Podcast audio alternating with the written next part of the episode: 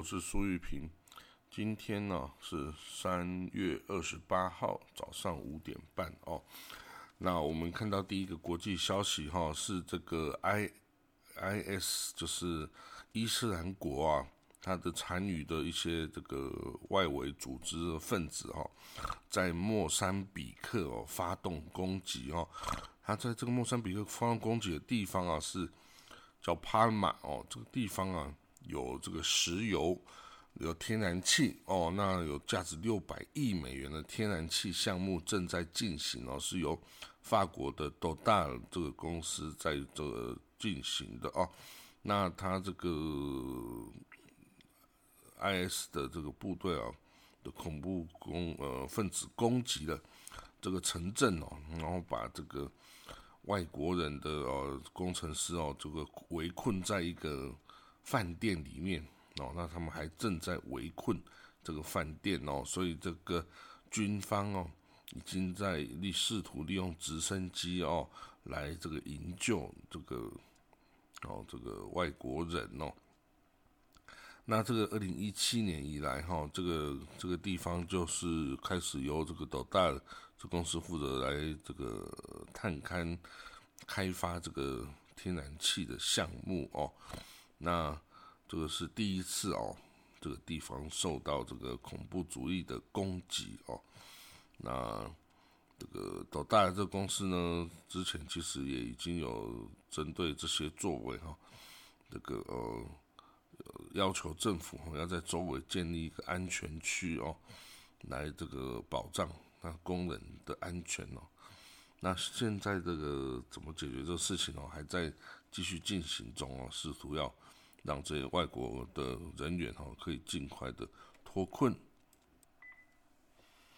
第二个消息呢是中国跟伊朗之间哦，这个签署了二十五年的这个合作协议。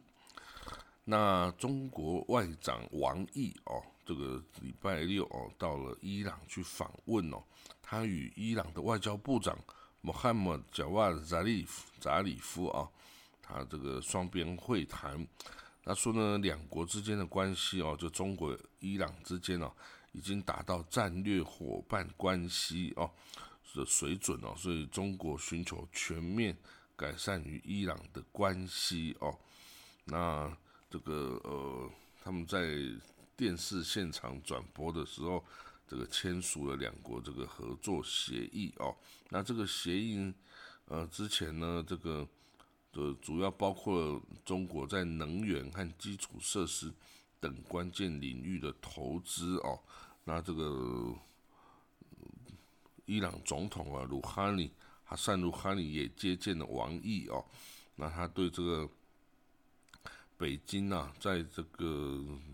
核协议啊，以及这个冠状病毒疫苗的出口等等方面哦，给予的协助哦，表示感谢哦。那嗯，两国之间也会针对冠状病毒疫苗的合作哈，这个再进一步，希望中国给予更多的疫苗。嗯哼，那中国呢是伊朗啊最大的贸易伙伴哦，它之前哦已经达到每年有六六百亿哦美元的这个呃呃贸易往来了哈。那不过呢，二零一八年之后啊，伊朗啊被美国川普总统啊所制裁哦，所制裁哦，那这个也美国也退出二零一五年的核协议哦。不过这个当然中国呃并没有很这个为遵守美国的这个制裁哈。不过当然美中国的公司哦还是会。呃，比较却步哈，他也不敢这个大量的哈去采购伊朗的石油哈，因为如果这个被美国抓到的话呢，美国会制裁这个中国的公司哈，所以他会比较谨慎一点。大部分的伊朗的石油哈，还是经由间接的管道，还是几乎都是运往中国哦去销售的。在以色列的大选哦，投票这个开票完成之后啊，这个各个政党合众联盟哦，也开始展开啊。那昨天我提到啊，已经有一个说法，就是由这个未来党哦，就是左派的未来党亚伊拉 P 跟右派党的本内纳夫达利本内特两个人哦，以一年的时间哦来互相轮替担任总理哦。那 Benet 啊，现在是坚持他要先担任总理哦。那如果这两个这样组成的联盟可以成立哦，哈雷蒂就是宗教政党，其实也可以加入的，因为北内特啊基本上还是右派的右翼鹰派的人士哦，与这个他会愿意保障这个宗教社群的这些社会福利啊等等哦。那至于这个新希望党呢，也有可能也会加入，因为跟他们的呃有共同的目标，也就是拉下。那坦尼亚胡啊，哈，那所以呢，这一个，哦，这个所谓的一个变革的一个集团哦，他们已经正在就是以这个取代本加明·纳坦尼亚胡来建立一个替代政府哦的这个努力而来进行哦。虽然他还是有一个还有一些问题，比如说谁应该来领导这个集团，以及呢他们之间。完全不同的意识形态要怎么办，让他能够妥协呢？哦，所以呢，他们可能就是哦，我刚刚提到就是呃，一年的时间哦，轮流担任总理的方式，让大家的政见哈都能够受到都都能够得受到呃重用哈，跟提出哦，那这样子的联盟哈，除了刚刚讲的未来党、右派党、新希望党、宗教党。之外呢，其他的哦，这个蓝白党哦，工党哦，还有那个梅雷兹梅雷兹党等等哦，其实也都也都可能会哦，这个一起来加入哦。那这样子的话，其实那大家伙胜算几乎已经是零的啦哈。如果这个呢本要那法利本内呢下决心要跟其他的左派跟右派政党一起。组织联盟，而不是支持纳坦雅胡的话，那基本上纳坦雅胡就已经 out 了哦，就已经 out 哦。那不过当然，这个就能够打击到纳坦雅胡吗？这个还很难说，因为纳坦雅胡都可以说是政坛的不死鸟哦，在最不可能的环境下，他还是有可能哦做出。你想都没有想到的事情哦，那加上呢，这个整合不同政党啊，那塔利本内是不是有这个能力跟这个哦这个呃魅力哦？其实哈，我还是呃也要这个比较谨慎的态度来面对哈，因为也有一些人哦，他们是互相之间是左右意识是很明确的哈，那这样子对于这种左右政党合并。呃，来这个也不是合并啊，就是共同来组成一个执政联盟的状况哦。其实这个也不是那么容易能够就做到的哈，这个需要一点时间去说服这样子啊。那我们可以看到这个政党哈，政党政党间的关系，政党政党间的结盟哦，对以色列的这个政府来说是等于是。组成的基础啊，是这样子。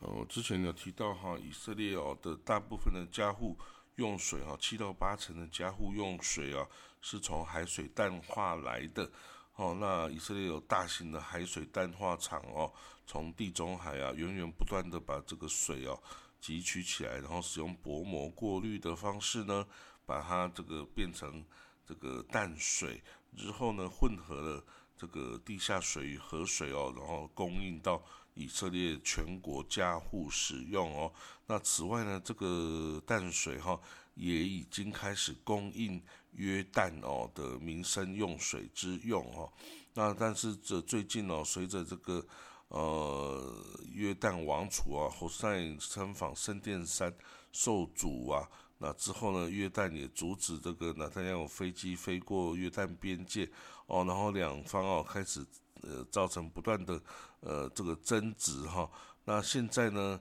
这个本月早点呢，这个约旦哦向以色列方提出哦这个呃用水增加用水需求啊，那这个纳坦尼亚胡哈，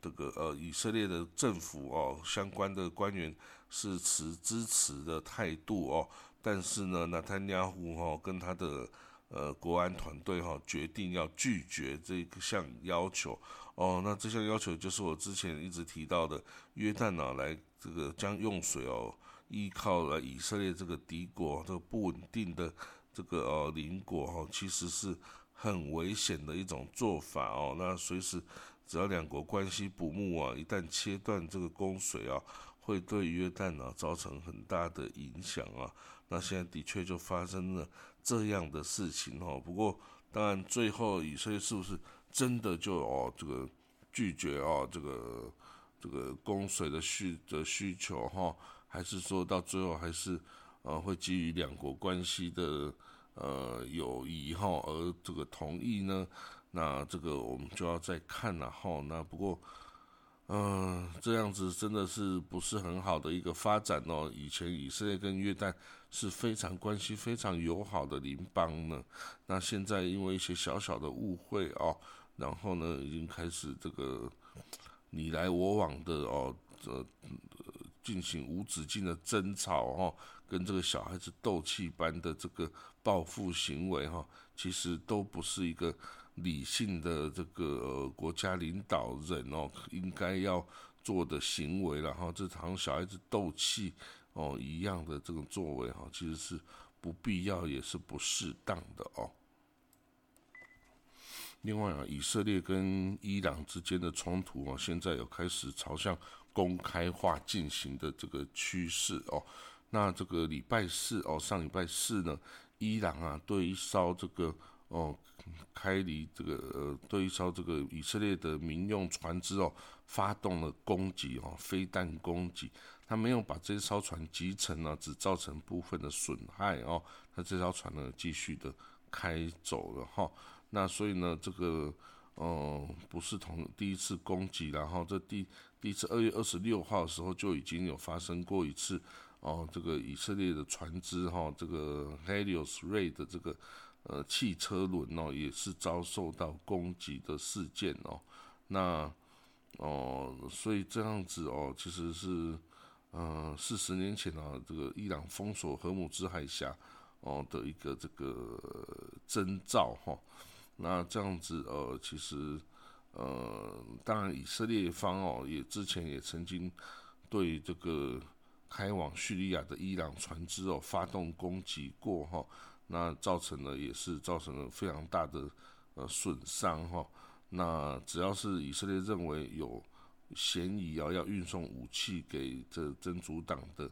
伊朗船只或是外国船只哦，都会受到攻击哦。那这样的攻击其实也造成很大伤亡，是大家。不以为意了，一直到伊朗攻击以色列的船只，哦，大家才觉得哇，那这个是很严重的事情。那为什么会这样子？这种就是就是一种歧视与不平等。然后大家如果说以色列一直不断的攻击哦，伊朗啊，然后叙利亚啊等等的军队，它一直不断的轰炸哦，这个这呃大马士革啊等等，诶，大家觉得诶，那没有什么啊，这正常啊。但是，一旦呢叙利亚、伊朗反击，哦的时候，大家就说哦，这恐怖组织、恐怖国家开始攻击喽，这样子哦，所以这个 其实所有人哦都有这个刻板印象哈，那你倾向于去相信自己愿意相信的事情哦，然后去倾向不相信自己不想相信的事情哦。但是呢，我们这个哦，基本上我们处在东亚世界哦，对这些发生在中东的事情哈。我们不用去采取自己的价值判断，就公平公正的报道所有一切发生的事情就可以了哦。那这个就是最后的这种状况哦。那这以色列跟伊朗哦，这是不是还会这个进一步升级哈？这个我们会再继续观察。然后现在其实也还没有办法看到这个伊朗会不会继续的哦升高这些趋势哦。那这当然，这升高这趋势也都不是我们想要看见的，然后因为美国跟伊朗啊之间的这个呃谈判哦还是在进行中啊。现在伊朗其实是比较温和的在对待这个外界的世界的哦。好了，那这个今天的国际新闻哦，大概就讲到这里哈。就今天礼拜天哦，比较少这个国际新闻，那我们就明天再见喽，拜拜。